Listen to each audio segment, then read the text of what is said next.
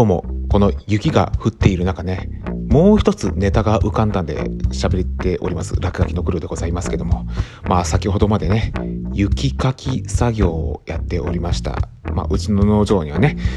作業用のホイールローダーがありましてね、それでわーんってこう雪をかき分けていってたんですけどもね、その時に私の頭の中に浮かんでいたのが、もう私の幼少の頃に大好きだった絵本のね、除雪車ケイティっていう本があるんですよ。まあ多分アメリカかどこかな？ちょっとはっきりとあの原作の国を思い出せないんですけどもね、まあ、当然日本語訳されてたものをね私繰り返し繰り返しね本がねページが外れるぐらいにもね繰り返し読んでたっていうこう記憶があって大好きな本なんですけども、まあ、ストーリーをざっくり説明するとその除雪車のケイティはですね、まあ、当然あの重機ですね。で町のねありとあらゆるところのこうトラブルねもうお助けに行くっていう、えー、まあ時にはね、まあ、車両がとか泥にはまった時にはねそれをこうガーンとか牽引するためにこう引き上げに行ったりとかっていうようなこともしたりっていうね、えー、でもまあ除雪車ケイティの、まあ、本領発揮といったら大雪が降った時なんですよね。突然のね大雪が降るとね、まあ、街はもう真っ白になるんですけどももう視界がね完全遮られちゃうんですね。吹雪で。ああ前が見えないって街の人たちは困るわけですよ。そしてあっちで火事が起きたりこっちでなんかこう電気が止まってみんながこう凍えてたりっていう風でトラブルが起きると。ああ道さえ、ね、通ることができれば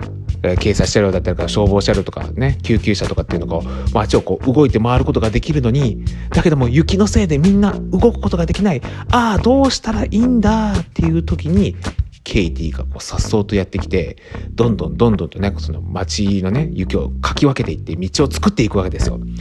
で各車両たちがね、ああ、ありがとう、ケイティ。よし、みんな、ケイティの後に続けみたいな感じで、ずっとね、こうついていって、で、それぞれのね、街のあちこちで、えー、トラブルが起きているところに、こう駆けつけてはそこを解決していくっていう風で、で、全部の街の道をね、こう開けていった女性者ケイティ。で、街のみんなからね、ありがとう、ケイティっていう風に感謝されて、でも、まあ、ケイティはね、淡々とさあ仕事を終えたから私はね自分の宿舎に戻ろうかなって帰っていくっていうね、うん、この終わり方もねどこかしらダンディズムみたいなものが見えてねいやかっこいいなああ KT みたいなヒーローね、憧れるよね、なんていうふうに幼少期の頃思ってたんですけどね。で、そんな記憶をね、思い返しながら先ほどまで、こう、ホイールローダーで雪かき作業をやってたんですけど、えー、ちょっとした失敗をやらかしまして、えー、って言いますのが、えー、道路にこう、打ち付けてある釘がありまして、で、この釘っていうか、こう、印っていうのが、私のこの農場の広さを計測するあの測量士さんにね計測してもらって、えこれだけの土地の広さがありますよ。でそれをま法務局に報告してでそれでま固定資産税を払うっていうのなんですけどその印をねこう引っ掛けて外しパーンって取っちゃったんですよ。雪かきをしてる時に。ああやっちゃったと思って。うん、でその時にふと思ったのがああ本当雪の中ってね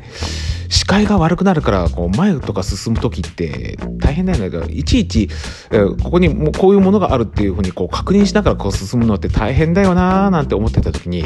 あれ？ひょっとしてケイティも同じようなね問題を抱えながら街のね、雪の中の道をかき分けていたんじゃないかっていう想像がふって頭の中浮かんじゃってえひょっとしてもしかして雪の中に埋もれていた大事なものを壊したりとかあるいは何か埋まっていて困っていた人を引いちゃったりとか視界が見えないからっていうようなそういった闇の部分もあるんじゃないかなっていうね想像しちゃってね。だけどもケイティはね後ろにこうついてきているねあのみんなのことを思うとねこう進まざるを得ない。正義を執行するにはその前進で進む時の多少の犠牲もいとわずに進まねばならないというそういうメタファーも含まれていたんじゃないかこの絵本にはなっていうことをねちょっと想像しちゃったりするとねあなんか考えさせ考えさせられるじゃなくて考えすぎだよね。なんてことを想像しながら雪かきしてたっていうだけのお話でございました。この番組はステーションにお送りしました。